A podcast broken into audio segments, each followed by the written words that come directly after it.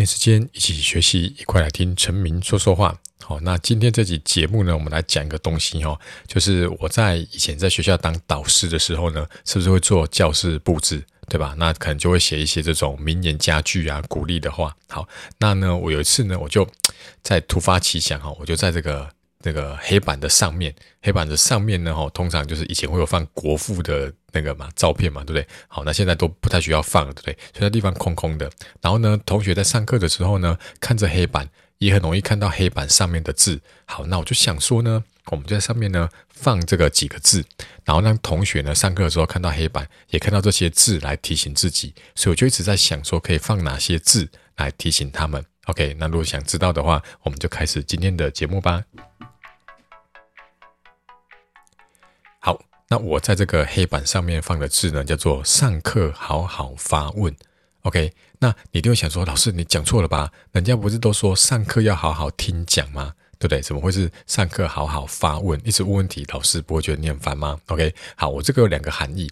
第一个就是像你刚刚讲的哈，就是上课呢哈，好好去问老师问题。OK，因为你有在问问题，就代表你有在思考，对吧？好，那这个问题当然不是那种无厘头的问题呀。哦，或者是这个这个问老师说，老师这件衣服去哪里买的？哦，老师你这个手机是 iPhone 十三吗？不是，哈，是指这个课堂上好的这个问题。所以，如果今天你上课会问问题，就代表你是有在思考的。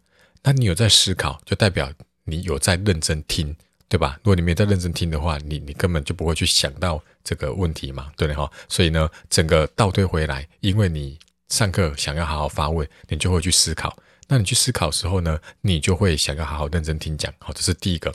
那第二个呢，就是你也可以问问自己问题。上课好好发问的另外一个就是你问自己问自己问题。OK，比如说很多人会讲，觉得说，哎，老师在上课问问题哦，好好丢脸哦。就是老师会不会觉得我我很烦，或是同学会觉得我是一个爱现的的人，对不对哈？所以你也可以怎么样问自己问题？比如说老师讲了一个东西，好，你就反问自己哦。老师怎么会想到这样做？或者说，这题除了这样做，难道没有别的方法了吗？OK，或者说，哎，这题我好像在哪里看过。好，那以后这些类似的题目，我是不是都可以用这个方法去解？好，你可以不断地问自己问题。好，那不管你是问老师问题，还是问自己问题，其实最后呢，哈，都是让你能够更投入这个课堂。